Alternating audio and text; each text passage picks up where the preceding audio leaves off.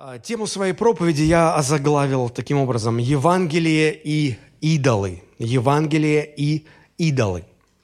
Давайте мы э, прочитаем э, в книге «Деяния апостолов» 19 глава с 23 по 40 стих. С 23 стиха и до конца.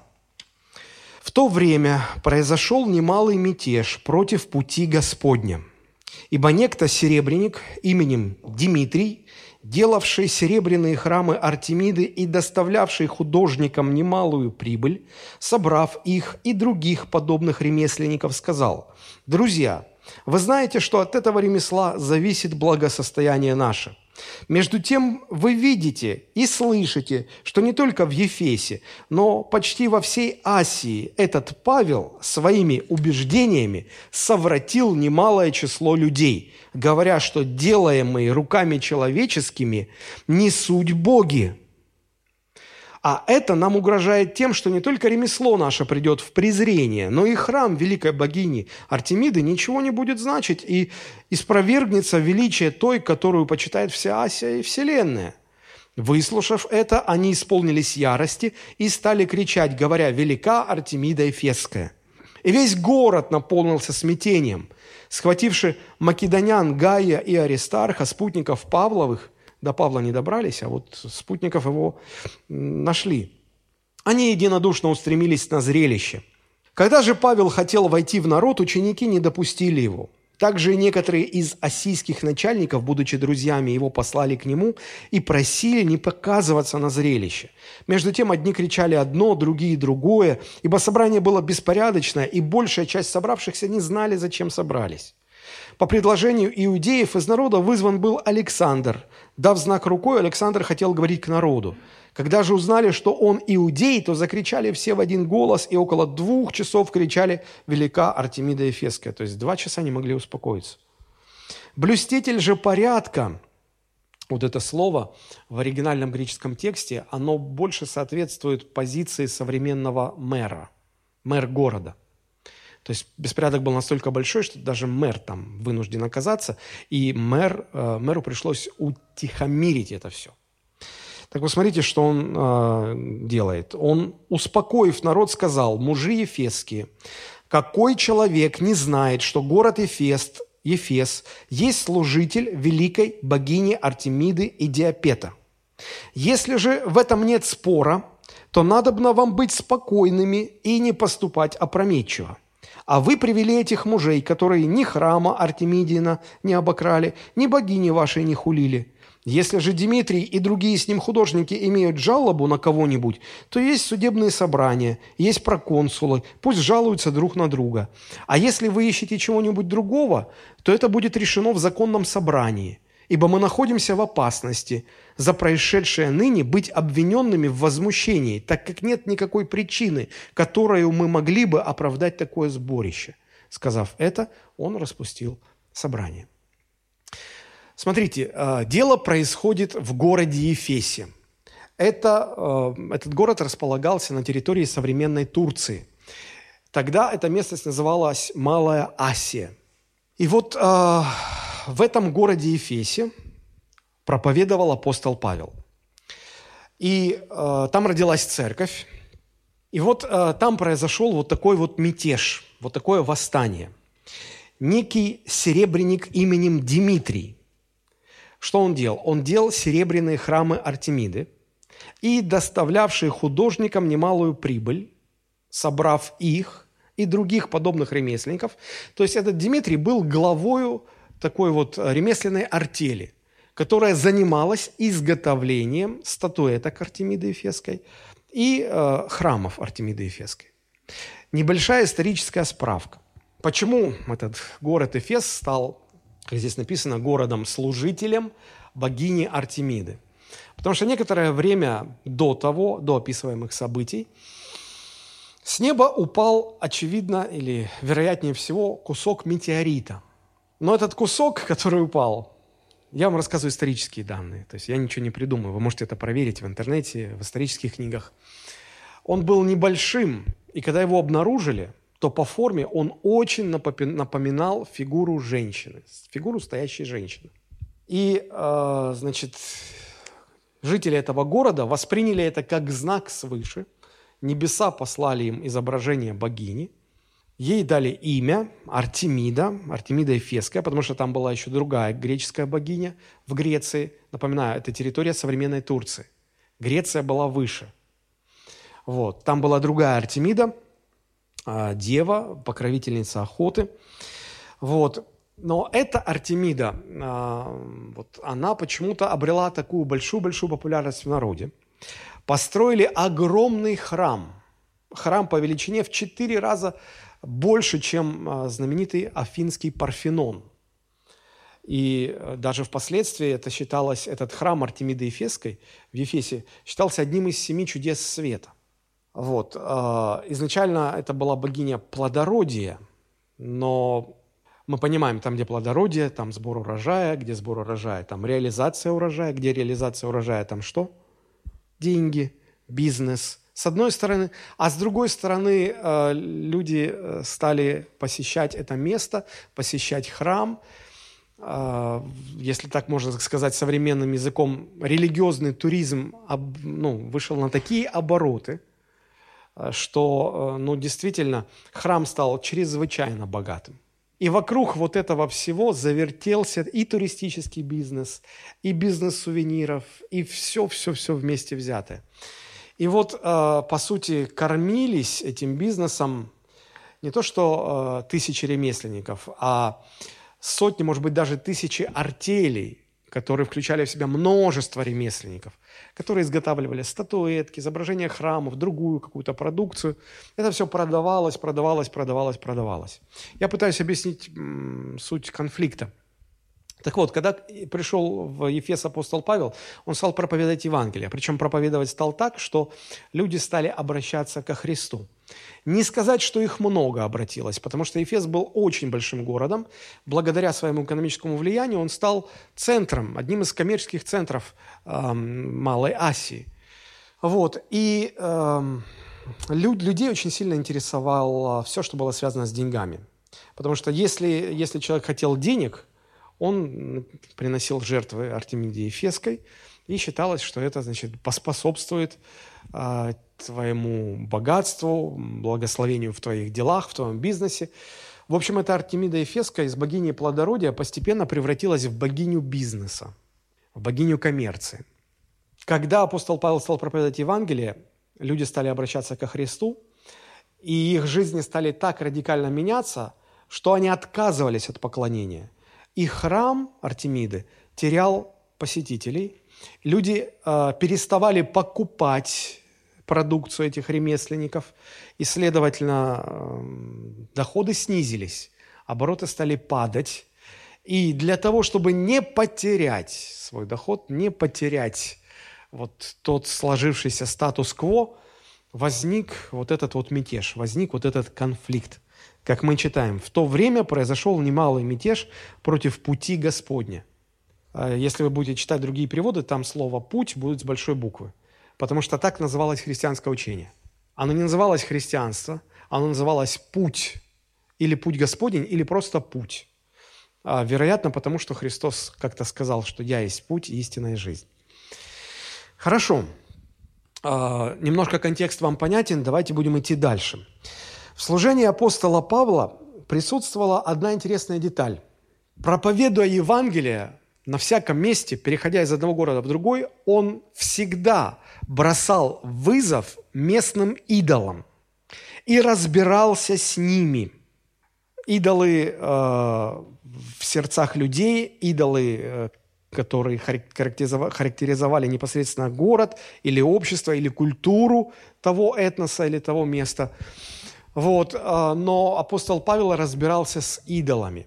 Я думаю, что это было причиной эффективности его проповеди.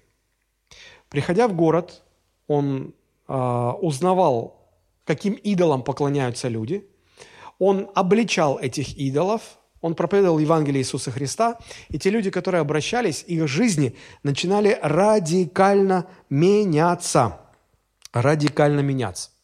Я думаю, что и мы должны вооружиться этой мыслью. Если мы хотим проповедовать Евангелие, которое будет э, приносить результаты и реально изменять жизни людей, то нам нужно э, в процессе своей проповеди не просто провозглашать благую весть, но и научиться разбираться с идолами, которым поклоняются люди. Это очень важный момент. Я думаю, что это был ключевой э, момент в успехе миссионерской деятельности апостола Павла. Поэтому мне бы сегодня хотелось на примере этой истории, на примере служения апостола Павла, поразмышлять о трех важных вещах. Во-первых, как нам научиться распознавать идолов, если они стоят на пути успеха нашего благовестия? А, как их распознавать в себе, в жизни других людей? Во-вторых, как нам научиться их а, разоблачать, как, как нам их, эм, ну да, наверное, это самое лучшее слово, разоблачать, выводить на свет, делать явными, обличать их, разбираться с ними, показывать, что они на самом деле себя представляют. Ну и в-третьих, как вообще э, человек может разрушить над собой влияние этих идолов. Потому что если человек поклоняется идолам, идолы имеют а, огромную силу, большое влияние на того, кто им поклоняется. Вот эти три вопроса мы сегодня разберем. Во-первых, как распознавать идолов в своей жизни или в жизни других людей? Я уже сказал, что когда апостол Павел проповедовал, то мы видим а, потрясающие результаты. И результат этот выражался в том, что жизни людей сильно менялись, радикально менялись. Если посмотреть выше, 19 главу, то мы увидим интересный факт с 18 стиха. «Многие же из уверовавших, это все в Ефесе, приходили исповедуя и открывая дела свои, а из занимавшихся чародейством довольно многие, собравшие книги свои, сожгли перед всеми и сложили цены их, и оказалось их на 50 тысяч драхм. 50 тысяч драхм. По современным оценкам это около 400 миллионов долларов. Вы э, последний раз когда видели, чтобы в каком-то городе какая-то большая мега-церковь взяла и поступила так же. Люди, обратившиеся ко Христу из оккультизма, из колдовства, из таких вот а, эзотерических практик, взяли и собрали все книги, которыми они занимались, устроили большой такой пожар, а потом посчитали цену этих книг, и оказалось что-то около порядка 400 миллионов долларов. Я такого не помню. А вот там произошло. Мне кажется, это говорит о чрезвычайном успехе проповеди апостола Павла. То есть он, он один так на них повлиял. И, собственно говоря, этот Дмитрий об этом же и говорит. Он, он совращает, как, как там написано, э, своими убеждениями совратил немалое количество людей. Так что жизнь в городе изменилась, экономика в городе изменилась, бизнес пошел на спад. Из-за кого? Из-за этого одного человечка. Да мы сейчас уберем его, и все проблемы решатся. Друзья, я, может быть, так специально утрирую, э, желая показать, э, насколько эффективно было служение у апостола Павла. Э, для контраста давайте посмотрим на современные обстоя... на то, как в наши дни обстоят дела с проповедью Евангелия. Нам гораздо привычнее видеть другую картину, когда обращенные ко Христу после того, как уверовали, для них началась новая жизнь, они присоединились к церкви, стали членами церкви, стали ходить в церковь. Жизнь их так радикально не меняется. Если быть честными, то подавляющее большинство из них как жили до обращения ко Христу, так и продолжают жить после уверования. Плюс-минус ничего особо не меняется. Картина такая. Вопрос – и там апостол Павел благовествовал Евангелие, и тут мы благовествуем Евангелие. Почему такие разные результаты? Я думаю, что ответ очень простой. Потому что там апостол Павел, проповедуя Евангелие, разбирался с э, идолами. Не оставлял это, как бы на самотек не пускал.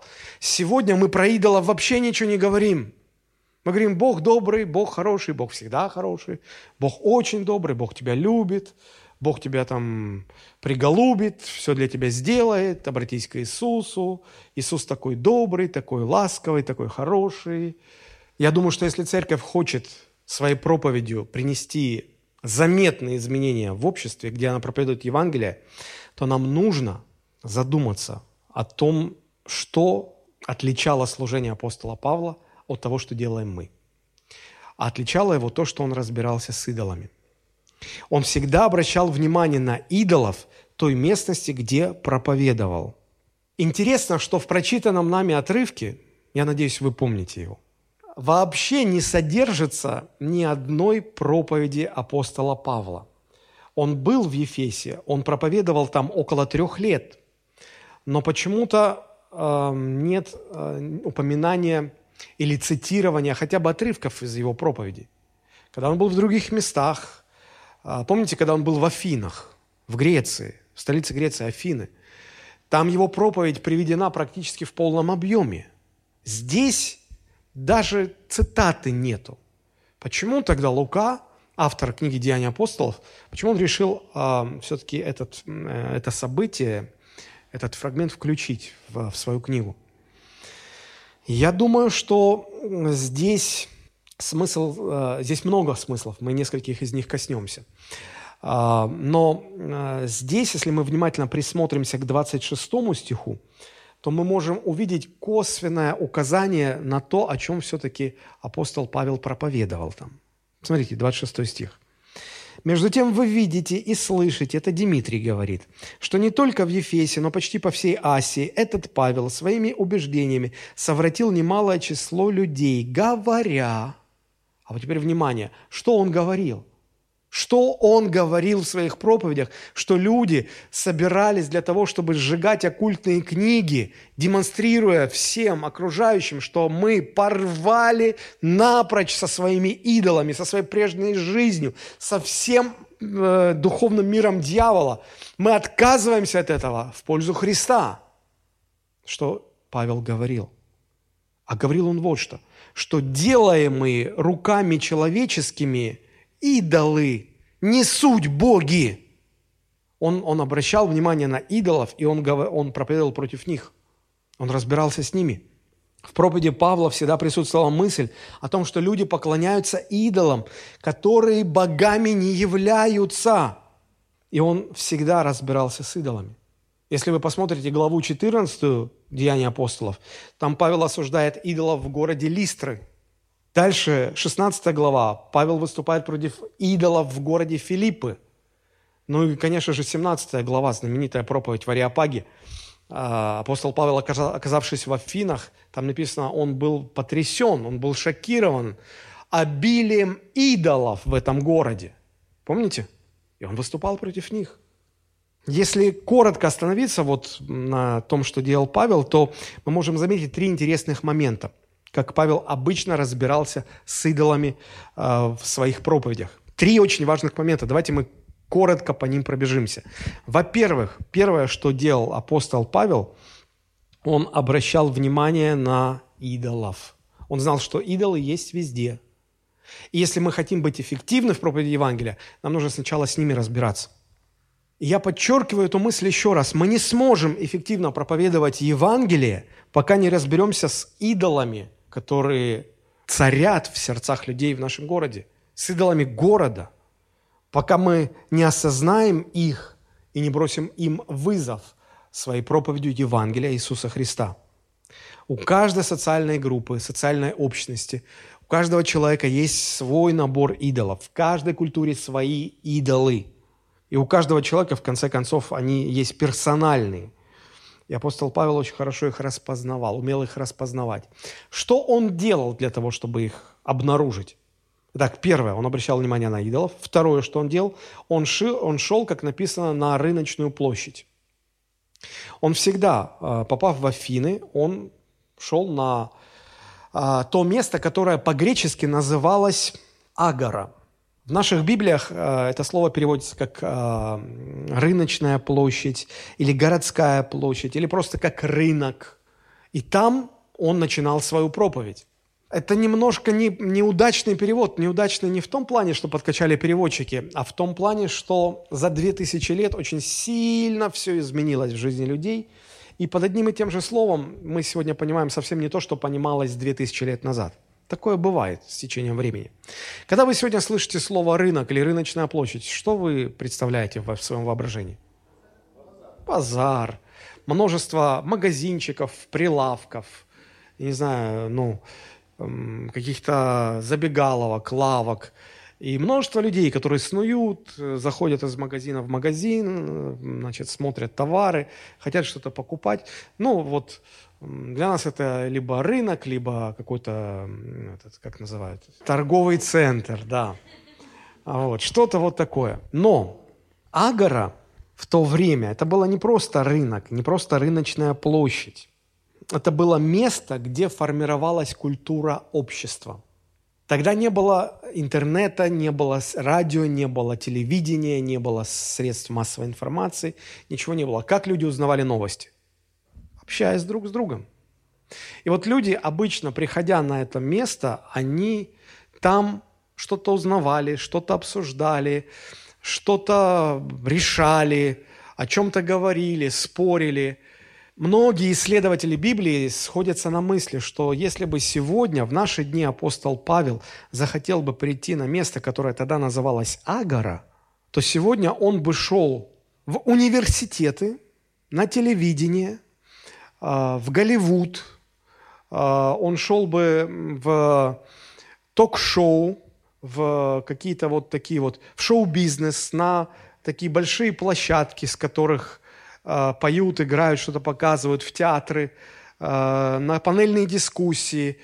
То есть вот, вот туда, где люди что-то обсуждают, где происходит формирование каких-то идей, мыслей, концептов, и где люди готовы или хотят, жаждут воспринимать что-то новое – так вот, э, мы, мы, мы-то думаем, что апостол Павел это делал, потому что там много людей, и он, э, значит, э, пользовался случаем и вытаскивал там по одному и с кем-то разговаривал, кого-то обращал. И это тоже было. Но на самом деле апостол Павел использовал эти площадки для того, чтобы массово вещать, массово передавать свои идеи. И не только из-за этого он шел на это место, которое по-гречески называется Агора. Он еще, он еще шел туда для того, чтобы понять, какие идолы имеют власть над этими людьми. Потому что э, в, в те времена это было и в Ефесе, и в Афинах. Э, над каждым таким рыночным местом, над каждой такой городской площадью э, выше всегда располагались храмы, и статуи э, идолов, которые имели влияние на этот город или на это общество. Они как бы осеняли рыночную площадь, показывая и определяя, что влияет на местную культуру, на чем основано это общество. Это не была какая-то архитектурная или дизайнерская задумка вот в этом месте, значит, ставить храмы и ставить статую идолов. Нет, нет, нет, нет, нет. Люди им поклонялись, люди им поклонялись. У греков, мы говорим сейчас про греческую культуру, у них были боги на все случаи жизни. Бог войны, бог торговли, бог секса, бог путешествий.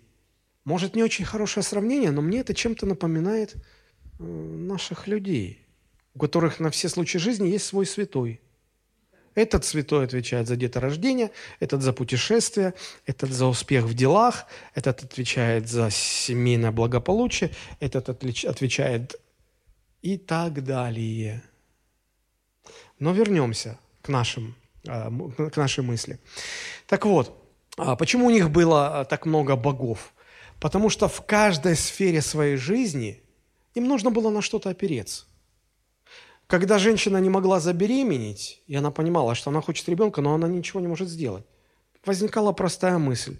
Нужно обратиться к, к богине, которая, или к Богу, который за это отвечает. Умилостивить, принести жертву, и там что-то произойдет. И так по каждым делам. Так вот, жизнь каждого человека в отдельности, или жизнь общества в целом, или культура общества – она на чем-то основывается. И если основанием является не Евангелие Иисуса Христа, значит, э, в основании лежит что-то другое. Что-то другое, что поставлено на место Божье. В чем эти люди ищут спасение, в чем эти люди видят свое избавление, вкладывают в это что-то смысл и ценность и надежду – Поймите, в жизни каждого человека, в жизни каждого общества есть определенное место, которое предназначено Богу. Но люди ставят на это место что-то другое. Часто что-то хорошее. Например, есть люди, которые на это место ставят красоту. И как только это хорошее что-то ставится на, на, на это место особое, оно становится идолом для человека. И люди поклоняются идолу красоты. И получается богиня Афродита. Это богиня красоты, греческая богиня. Если люди ставят на это место разум, человеческий интеллект, то он превращается в идола, которому люди начинают поклоняться. И люди говорят, что э, интеллект, способность мыслить, прогресс, развитие науки, все это приведет к величайшим открытиям, которые спасут человечество, избавят от голода, от преступности, избавят от всех бед, выведут человечество на новый совершенно уровень жизни. Поклоняются этому. И получается богиня Афина, богиня разума, интеллекта. Человек на это место может поставить деньги. Деньги сами по себе вещь нейтральная. Зарабатывать деньги нужно научиться каждому. Без этого никто не может прожить. Это все правильно, хорошо, здесь нет ничего предосудительного. Но если деньги человек кладет вот на это место, которое предназначено только для Бога, деньги становятся идолом. И тогда жизнь человека начинает вращаться вокруг денег. И выходит богиня Артемида Ефесская. Изображения вот этих идолов осеняли э, вот эту вот городскую площадь в Ефесе. И Павел шел туда не только для того, чтобы общаться с людьми, не только для того, чтобы проповедовать там Евангелие, он шел туда для того, чтобы понять, какие идолы влияют на жизнь этих людей.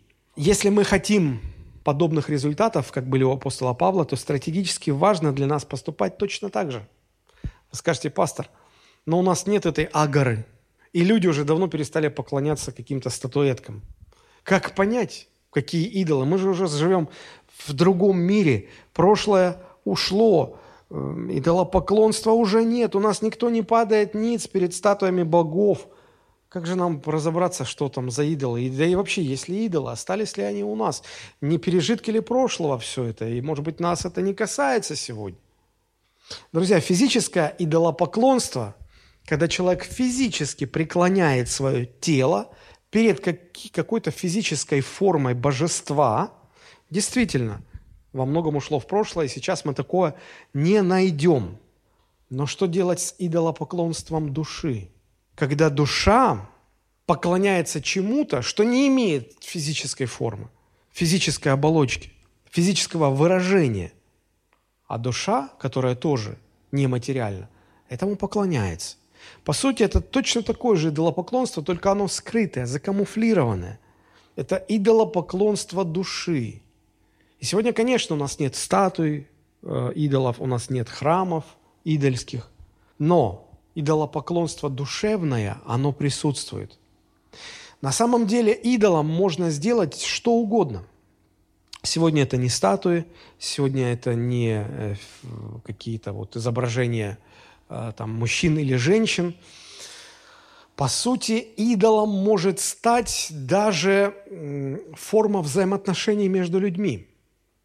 Если вы читаете книгу пророка Иеремии, то у него есть э, обращение, которое, ну, Господь обращается через пророка Иеремии, Иеремию к Израилю. Знаете, с каким словом? Бог осуждает э, союз, который Израиль заключил, это был политический и военный союз, который Израиль заключил с Египтом и Ассирией. Потому что на Израиль нападали враги, Израиль понимал, что своих сил не хватает. Уповать на Господа, что Господь защитит, они как-то не полагались, не решались на это. Они понимали, ну это просто слова, это, может быть, было в прошлом, а сейчас кто его знает, как обернется. И поэтому они шли на компромиссы, они заключали договор с Египтом, с Ассирией. Конечно, те делали это все не бесплатно – и это что-то стоило Израилю. Израиль шел на компромисс, ему пришлось многим жертвовать. И вот Бог, обращаясь через Иеремию к э, руководителям Израиля, говорил, вы занимаетесь идолопоклонством. Бог это считал идолопоклонством. Есть еще интересное место. Книга 2 Паралипоменон, 16 глава, 12 стих. Кто помнит, о чем там речь? Я не буду контекст описывать здесь. Одну фразу мы буквально вот хочу вскользь обратить ваше внимание. 12 стих. 2 Паралипоменон, 16 глава, 12 стих. Это был царь, который вначале уповал на Господа, а потом как-то перестал. Все стало хорошо, благополучие расслабило его. И вот смотрите, что происходит под конец его жизни. «И сделался Аса болен ногами на 39-м году царствования своего, и болезнь его поднялась до верхней частей тела, но он в болезни своей взыскал не Господа, а врачей, и почил Аса с отцами своими, и умер на 41-м году царствования своего». Очень часто мне религиозные люди показывали это место Писания и говорили, вот, Бог против того, чтобы мы обращались к врачам. Мы верующие люди, Господь наш целитель, и, и это грех идти к врачам. Я говорю, где вы это прочитали? Я говорю, Лука был врачом, и Господь удостоил его чести написать две книги в Новом Завете, Евангелие от Луки и книгу Деяния апостолов. Если бы это было греховно, это мог бы так, не сделал такой выбор – я говорю, дело не во врачах, врачи от Бога.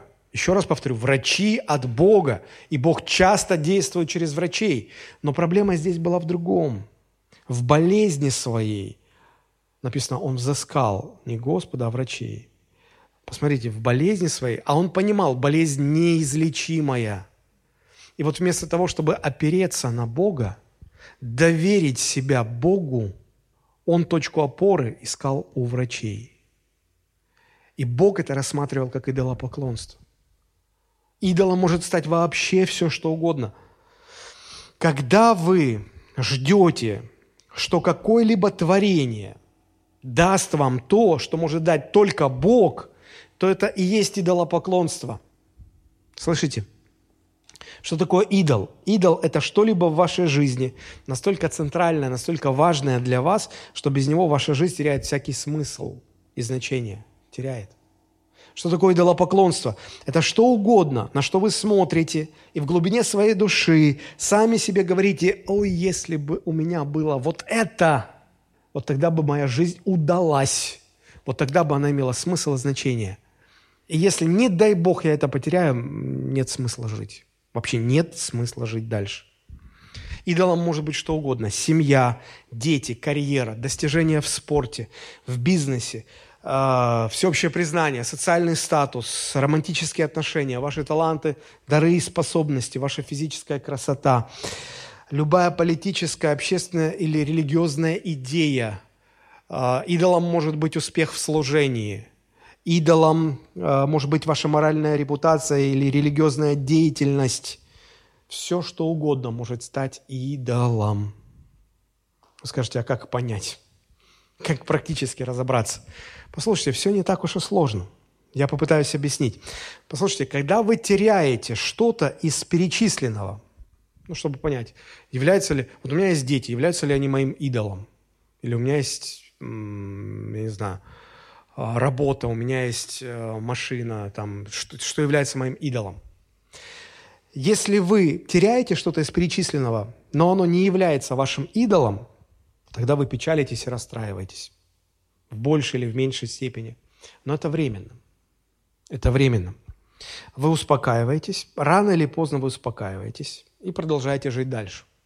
Но если вы теряете что-то из этого списка, и оно уже успело стать вашим идолом, тогда вы не просто расстраиваетесь, если вы это теряете. Тогда вам хочется спрыгнуть с моста, повеситься, свести счеты с жизнью, застрелиться. Вам жить не хочется.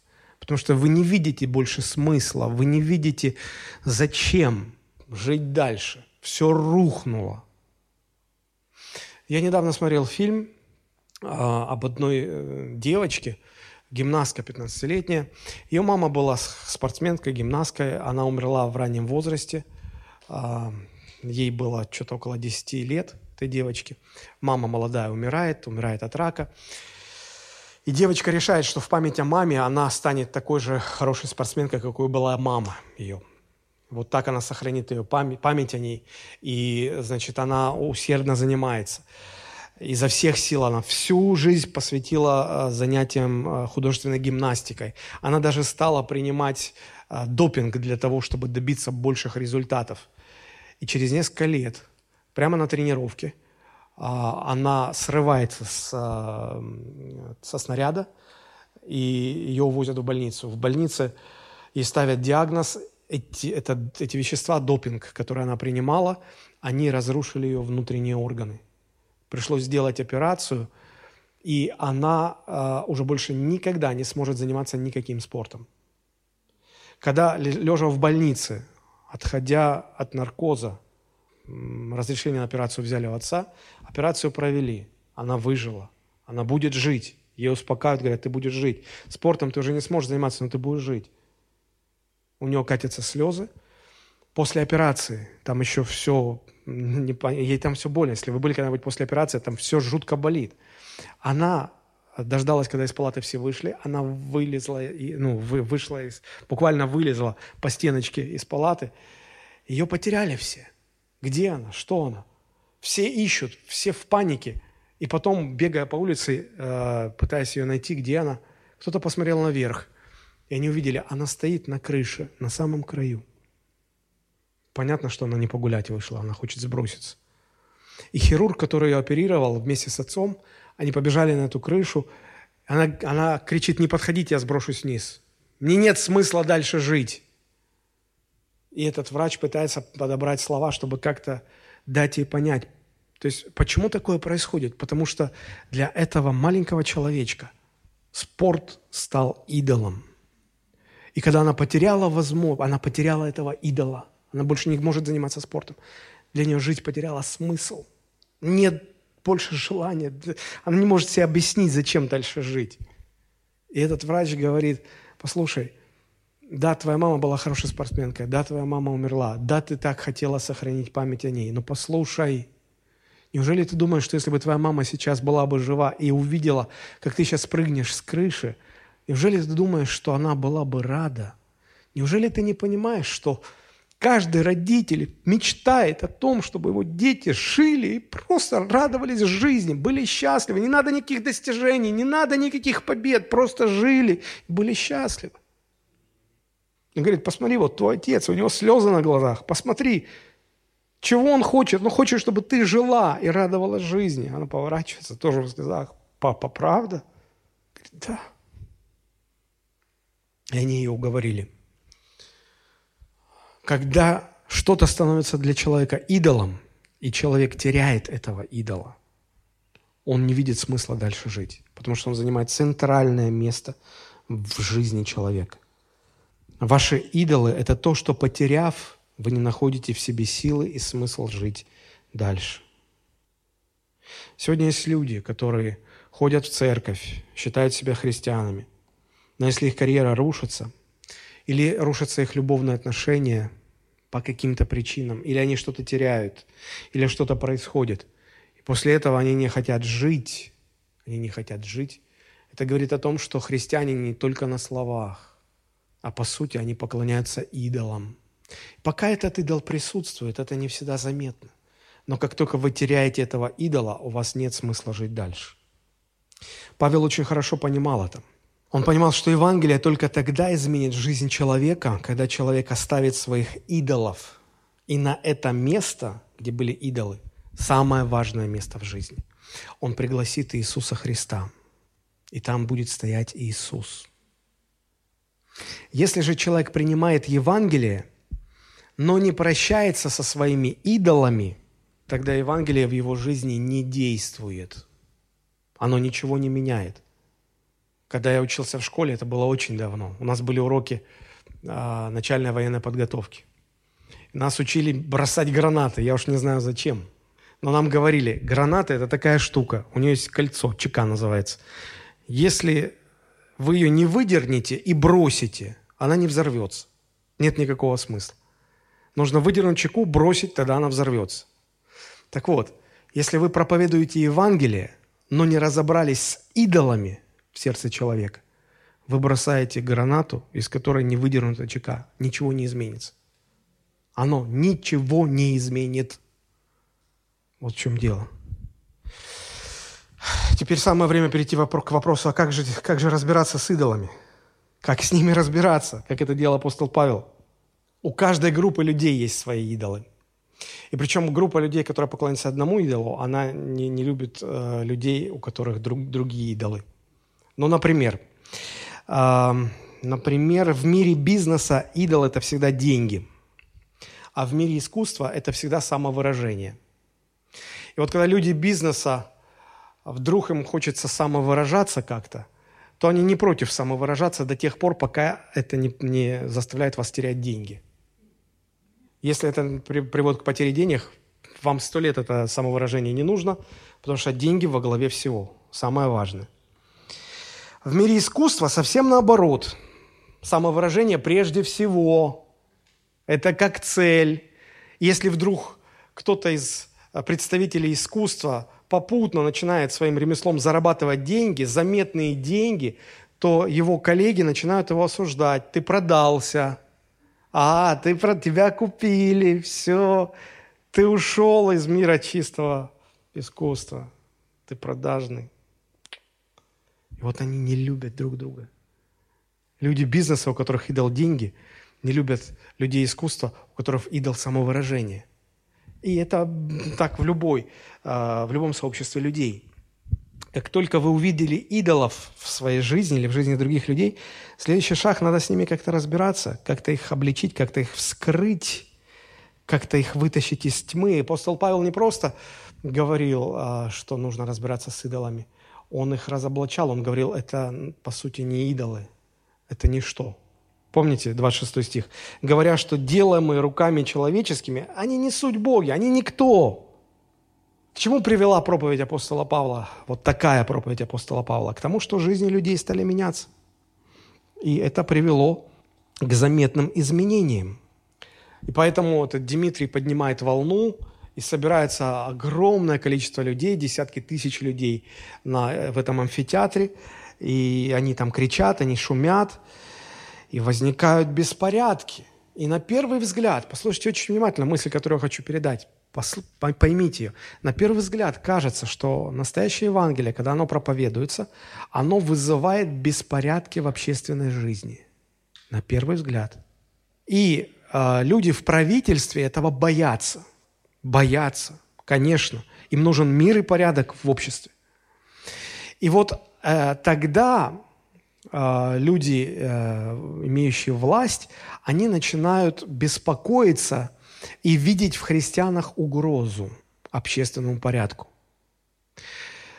Мы свидетели того, как за последние 6-7 лет в нашей стране законодательство, которое регулирует деятельность религиозных объединений, оно меняется, меняется, меняется. Причем характер изменений с каждым годом, оно все более ужесточается. Гайки все больше и больше закручивают. В 2016 году приняли закон, э, так называемый закон Яровой – закон об экстремистской деятельности. Так вот, за прошедшие пять лет ни одного экстремиста не поймали, не посадили. Ни одного. Зато тысячи, тысячи, тысячи а, представителей религиозных организаций попали на суд и их за что-то обвинили. То ли за неправильное наименование их религиозной организации в вывеске, то ли за то, что не было штампиков на книжках, которые были в зале для богослужений. Великий экстремизм, правда же? Ни одного экстремиста не поймали. А вот эти дела, пожалуйста, их тысячи за эти пять лет. Я могу понять государство. Оно переживает. Оно ратует за сохранение общественного порядка.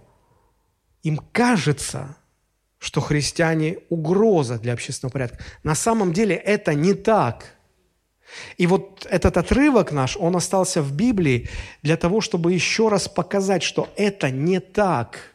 Это не так. Потому что, смотрите, посмотрите 40 стих, последний стих в 19 главе Деяний. Когда два часа там люди, э, собравшись, кричали, орали, велика Артемида Ефеска, и, и потом уже мэр выходит, да, и, и говорит, а ну-ка успокойтесь.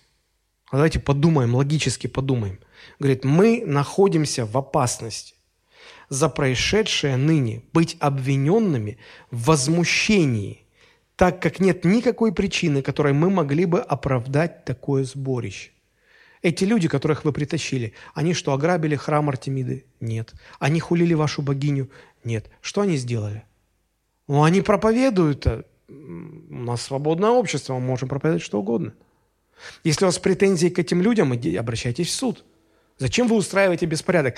Вы говорите, что эти люди, всесветские возмутители, эти христиане, угроза общественному порядку.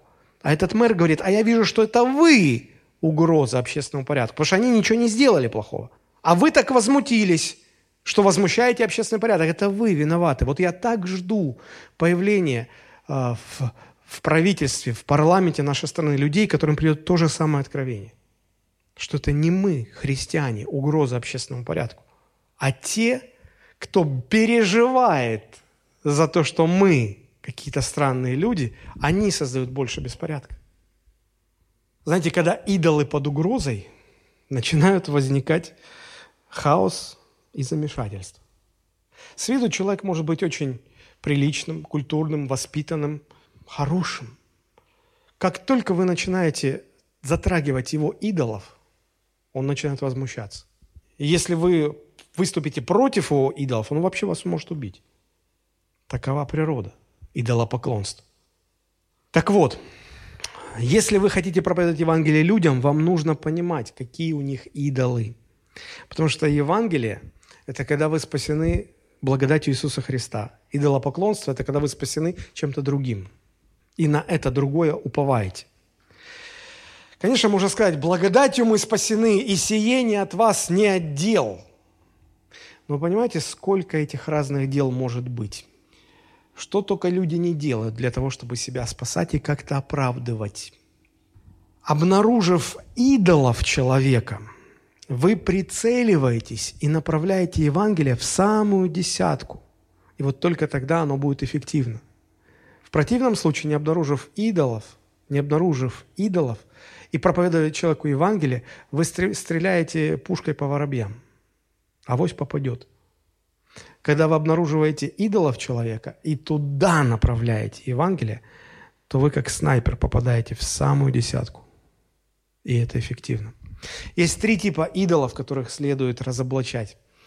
Конечно, это много времени занимает, но попытаемся быстренько пробежаться по них.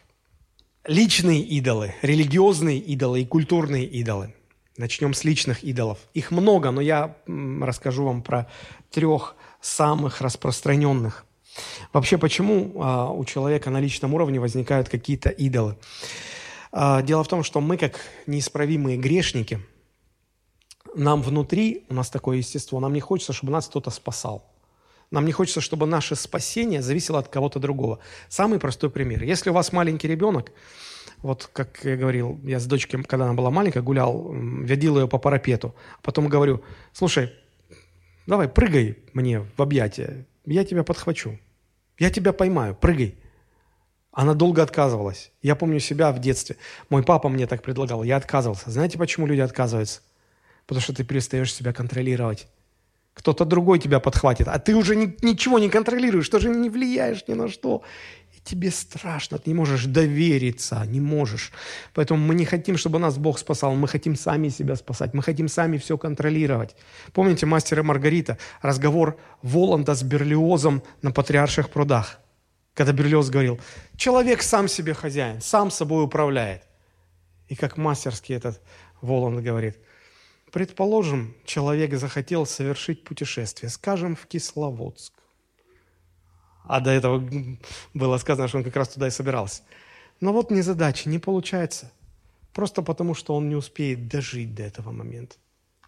Скажите, это сам человек управил так своей жизнью или кто-то управил его жизнь?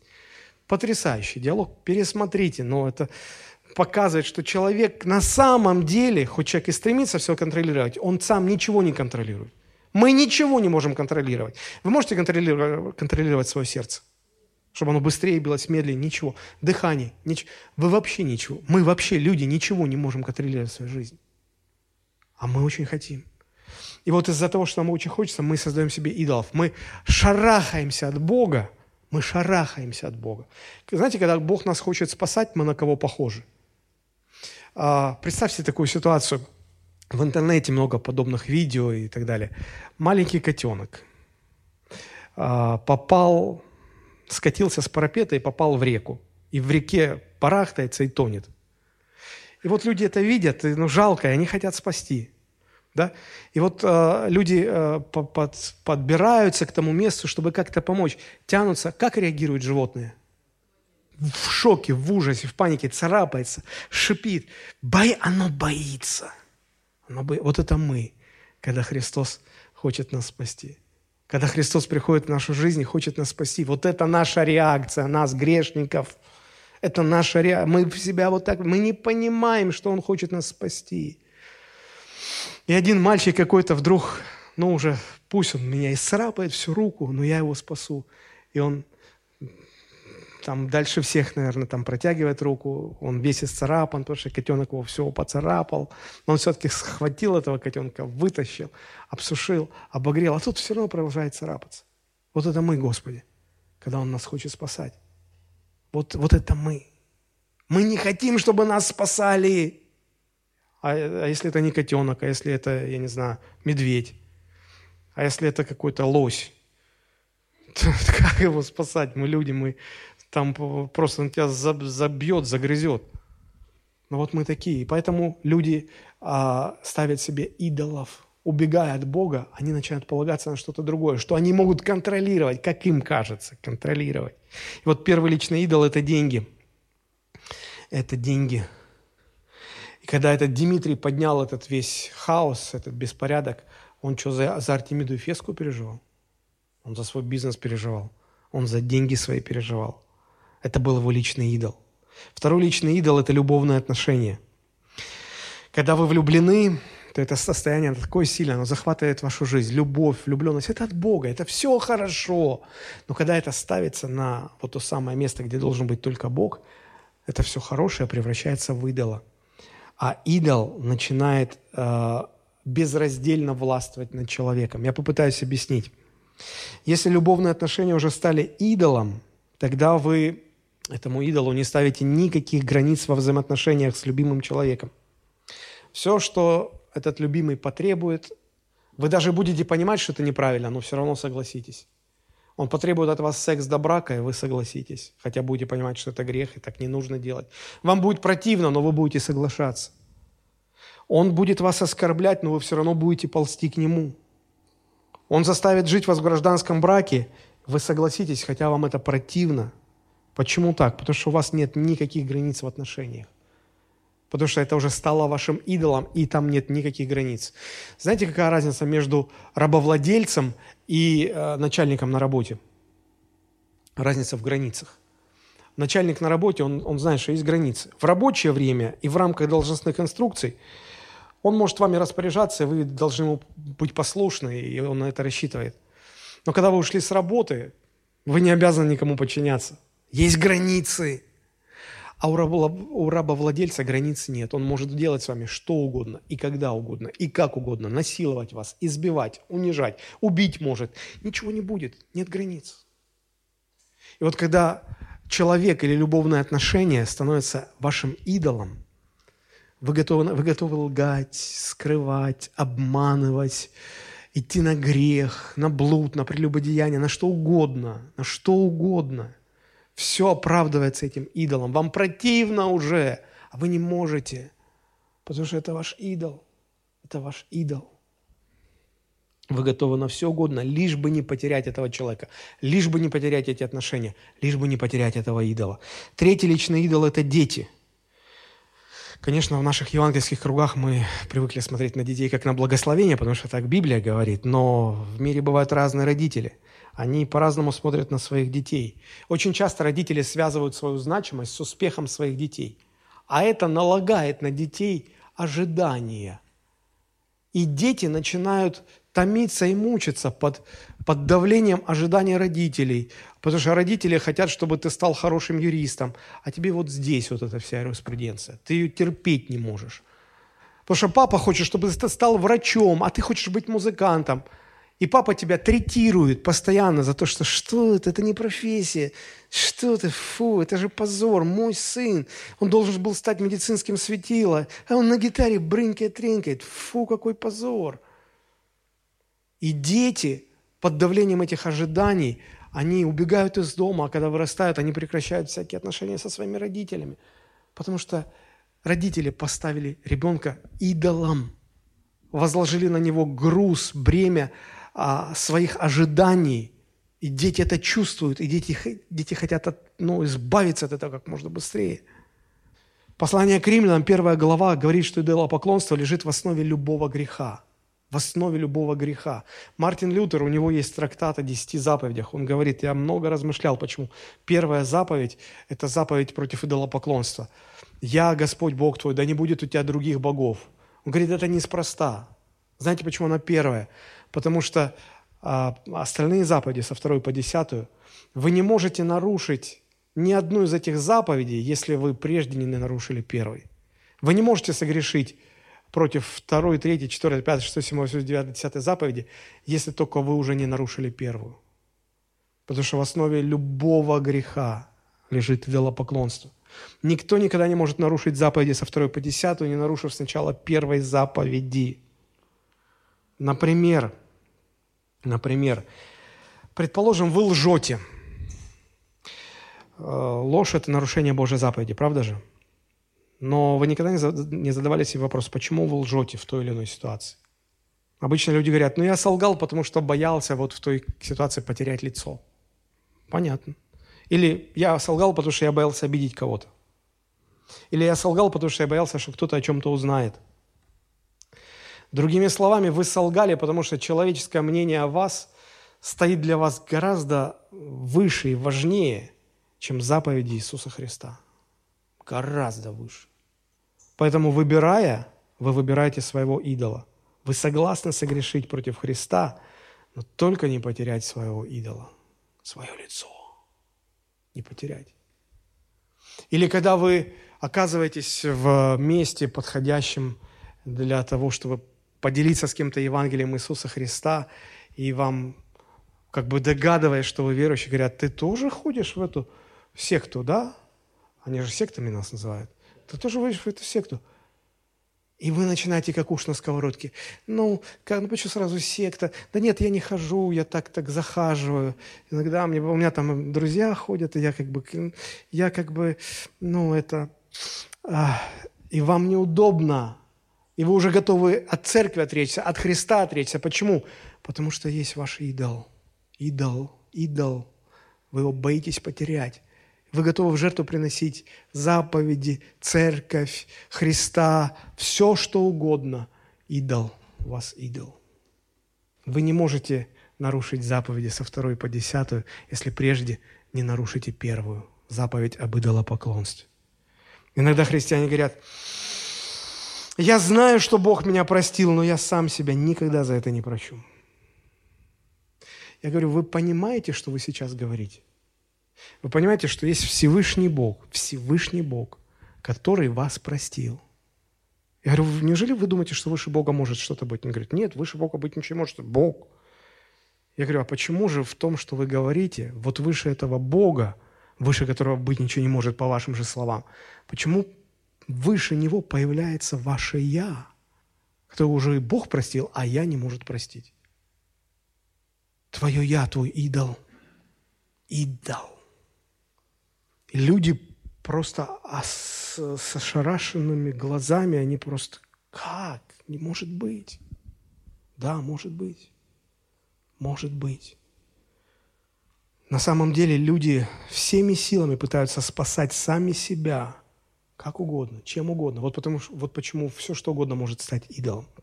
Вторая группа идолов, первая группа – это личные идолы.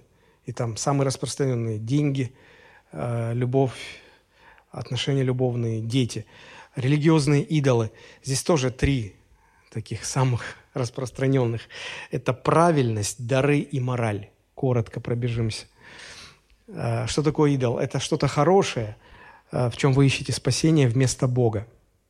Э, что вам, на ваш взгляд, даст безопасность, значимость, спасение. Так вот, правильность. Послушайте две фразы. Один человек говорит, я спасен, потому что моя вера самая правильная. Право, славное, самое правильное. Вторая фраза. Другой человек говорит, я спасен, а, потому что Христос умер за меня. Чувствуете разницу? Первый полагается на правильность, это его идол, а второй полагается на Христа. Христос умер за меня. Так вот, правильность или истина, она тоже может стать идолом, религиозным идолом. Как понять, когда правильность или истина превращается в идола? Когда правильные люди начинают смотреть на других с презрением, усмешкой, осуждением и пренебрежением, потому что, ну, мы-то правильные, а они, ну, ай, в семье не без урода. Вот когда это постоянно, когда это вот стандартное, вот по умолчанию такое отношение ко всем людям, и человек кичится своей правильностью, то есть такой правильный, как мы говорим, что аж противно становится, тогда правильность его идол – тогда правильность его идол. Иногда у нас могут проскакивать сарказм, насмешка. Помните, э, с каким сарказмом Илья обращался к пророкам Ваала и говорил, вы кричите громче, может, ваш Бог там спит.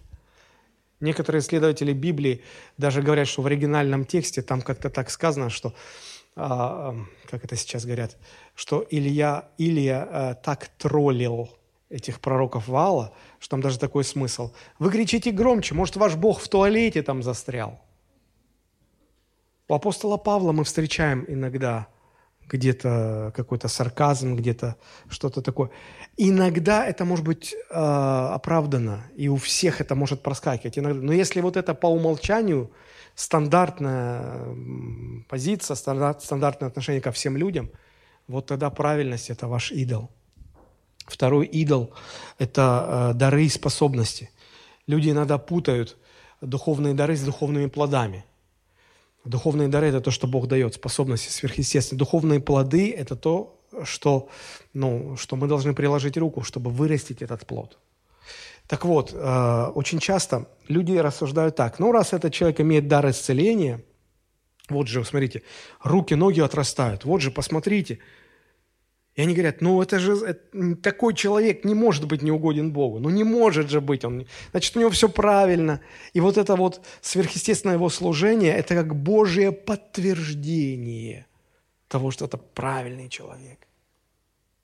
Какая тонкая ложь, какой тонкий обман. Дары даются людям не за заслуги, это не награды. Ему этот дар дан не потому, что он велик в вере. Он может вообще быть неправильным. Он неправильно может думать. Это дар, незаслуженный. Но одаренные люди всегда собирают вокруг себя большие служения. Это привлекает массы людей. И люди потом начинают успокаивать себя и говорить, ну, раз так много людей приходит на мои служения, значит, я все правильно делаю. А этот пастор, у него там горстка 40-50 человек ходит. Ну, как бы... Ну, ладно, ну, все можно понять, в общем-то. Господи, благодарю Тебя за то, что у меня в церкви тысячи людей. Успех служения для него становится идолом, который его успокаивает, подтверждает, что Бог им доволен, что все хорошо, дает мир, успокоение. И Христос говорил, некоторые из таких людей – они потом скажут, как же так, Господи? Как же так? У нас же были такие служения, у нас же были такие чудеса. У нас же так все было. Он скажет, я вас не знал никогда. А разве это все не являлось подтверждением? Никогда. Успех вашего служения был вашим идолом. Это серьезная очень вещь.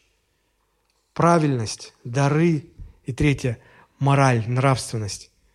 Когда человек вот настолько вот он высоконравственный, моральный, все заповеди соблюдает, и вот с этого дает десятину, и с этого дает десятину. И он считает, что вот за это Бог должен быть доволен мною и отвечать на все мои молитвы. И это становится идолом.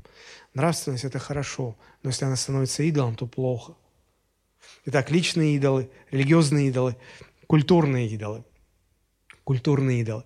А, в каждом обществе есть своя идеология. Если подумать, то идеология – это не что иное – это не что иное, как идеи, ставшие идолами. Слышали такое выражение «борьба идеологий»? Страны враждуют, потому что разные идеологии.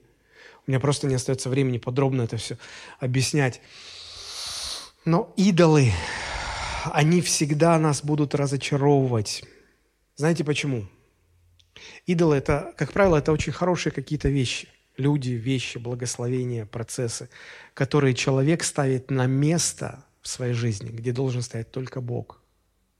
И вот если бы Бог там стоял, то Бог бы спасал, давал мир, радость, насыщал, удовлетворял бы человека. А так там не Бог, там на этом месте вещи, хорошие вещи, которые мы сами туда поместили. И в тот момент, как только мы их туда поместили, они стали нашими идолами. И мы от них ждем, что они нас будут спасать, утешать, благословлять, насыщать, давать удовлетворение. А они не могут это сделать, по определению не могут. Они идолы. И вот мы долго не хотим это понять, долго не хотим это замечать. Мы все время ждем, надеемся, полагаемся, а они, идолы, всегда нас подводят. Подводят. И в результате мы остаемся ни с чем. Эфес был большим городом. Но я думаю, что количество людей, э, уверовавших благодаря проповеди Павла, по сравнению со всеми остальными неверующими, оно было довольно маленьким. В абсолютных величинах небольшим. Но даже это небольшое количество верующих оказало такое сильное влияние на общество. Знаете почему? Потому что они разобрались со своими идолами. Сегодня у нас каждый второй верующий. Я православный. Ничего не меняется. Потому что мы не обращаем внимания на своих идолов. Мы не хотим с ними ничего делать. Мы не хотим разбираться с ними. И вот последний, третий вопрос. Как же разобраться с идолами? Как выйти из-под влияния идола? Как, как разрушить их влияние над собой? Деяние 19 глава 30-31 стихи. Напоминаю это место. Когда же Павел хотел войти в народ, ученики не допустили его. Также некоторые из ассийских начальников, будучи друзьями его, послав к нему, просили не показываться на зрелище. То есть люди понимали, что Павла там живьем растерзают. И они его удержали. То есть о чем это говорит? Когда ты в проповеди Евангелия начинаешь разбираться с идолами, ты подвергаешь себе опасности. Знаете, Библия так двусмысленно, на первый взгляд, говорит об идолах. В чем двусмысленность? В том, что, с одной стороны, в послании к Коринфянам, первое послание к Коринфянам, мы читаем, что идолы – это ничто. Это с одной стороны. А с другой стороны, мы же видим, какое огромное влияние имеют идолы на людей. Такое, что человек, потеряв идола, отказывается дальше жить, не видит смысла дальше жить. Так если они ничто, почему они такое влияние оказывают? Все дело в том, здесь нет противоречия, все дело в том, что на самом деле идол – это не что. Это просто вещи или люди. Но когда они попадают на то место, где должен быть Бог, они становятся идолами. И когда что-то, что-то из сотворенного Богом попадает на место, которое должен занимать только Бог, тогда духовные силы тьмы, используя этого идола как канал влияния на человека – оказывают на него влияние и воздействие. Человек становится идолопоклонником. Христос, мы понимаем, как христиане, что Христос одержал победу над дьяволом, над всеми силами тьмы. Он одержал победу, это победа объективная, она зафиксирована в Священном Писании. Он э, властно подверг позору, начальство, власти и так далее. Мы помним, да, Ефесянам все это, и Колоссянам эти места. Это так, но вот как эту победу, как эта победа может стать реальной в жизни одного конкретно взятого человека? Как освободиться от власти идолов? Ответ на самом деле простой. Послушайте. Ответ заключается в том, что человек должен увидеть, что именно Иисус сделал для него. Вот если я такой человек, да, я должен увидеть, что именно Христос сделал лично для меня. Как только я это осознаю, это освободит меня от моих идолов. Еще раз повторюсь, нужно понимать, что люди и этот мир так устроен, что э, в жизни каждого человека, послушайте это очень внимательно, это очень важно, верите вы это или не верите вы в это, но это так и есть на самом деле. В жизни каждого человека есть особое место.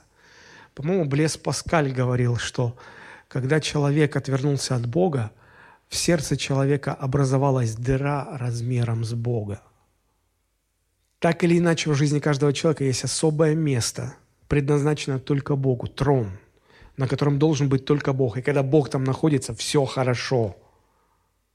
От того, что находится на этом месте, человек ждет удовлетворения, спасения, поддержки, утешения, смысла, значимости своей жизни, ценности своей. Он ждет этого всего от того, что находится на этом месте. Если Бог там находится, Бог это все дает человеку. Но когда на этом месте находится какой-то идол, что угодно, человек продолжает ждать от этого идола насыщения, удовлетворения, а, а этого нет, потому что это просто идол. Он ничто, он не может дать, он не Бог. Понимаете? И когда человек начинает видеть разницу, что вот этот идол, я так на него рассчитывал, так надеялся, а в результате пшик, ничего нету. А Христос, я так искал этот мир, я так искал эту любовь в отношениях с женщиной или с мужчиной. Я искал, я отдавал всего себя, расточал направо и налево. И меня, у меня было столько партнеров, и каждый меня по чуть-чуть съел, по чуть-чуть откусил от меня. И в результате я не то, что не, не получил удовлетворения, я остался ни с чем. Пустой, пустой. И так больно внутри ничего мне не дал. А когда Христос пришел в мою жизнь, Он всю эту пустоту заполнил миром, покоем, радостью, любовью, удовлетворением. И когда человек это видит, эту, эту разницу, что эти идолы ничего мне не дали, а Христос дал все, то отказаться от этих идолов, сбросить их с этого места, где должен быть Бог, сбросить так же легко, как, как выбросить перегоревшую лампочку, которая перегорела, она вам не нужна, вы ее выкручиваете, выбрасываете, вставляете та, которая работает. Вы свергаете этих идолов, потому что они вам ничего не дают. И склоняйтесь перед Христом, просите, чтобы Он занял место, которое Он должен занимать в вашей жизни. И вы чувствуете, как поток благодати, того, чего вы искали всю вашу жизнь и не могли найти, а теперь это наполняет вас. И вы так счастливы, и вы такие успокоенные, такие радостные. И вы поняли, вот кто мой Спаситель, вот что меня спасает. Вот Он тот, кто должен быть на этом месте. Тогда идолы теряют власть над нами. Тогда идолы не имеют над нами больше никакой силы. Вот почему проповедь апостола Павла была успешной. Вот почему Евангелие, которое он проповедовал, реально, заметно изменяло жизнь. Потому что, говоря о Христе, он не просто стрелял пушкой по воробьям. Он говорил, у тебя вот эти идолы, а у тебя вот эти идолы, а у тебя вот эти идолы. Пусти на это место Иисуса Христа. И это было как снайперский выстрел в десятку, в десятку, в десятку. И когда люди видели реальную разницу, они были готовы собрать все эти книги колдовские, сжечь их, несмотря на колоссальную их стоимость. Ведь это все можно было продать, это могли бы купить, люди могли бы выручить большие деньги. Им ничего не нужно. Они поняли, это идолы идолы. Это ничего не стоит.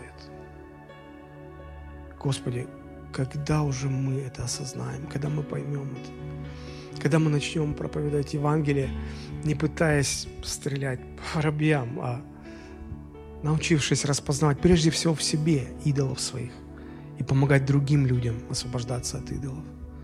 И тогда мы увидим то, что, то, что было у апостола Павла в Ефесе. Давайте мы склоним наши головы и помолимся. Господь, мы благодарим Тебя.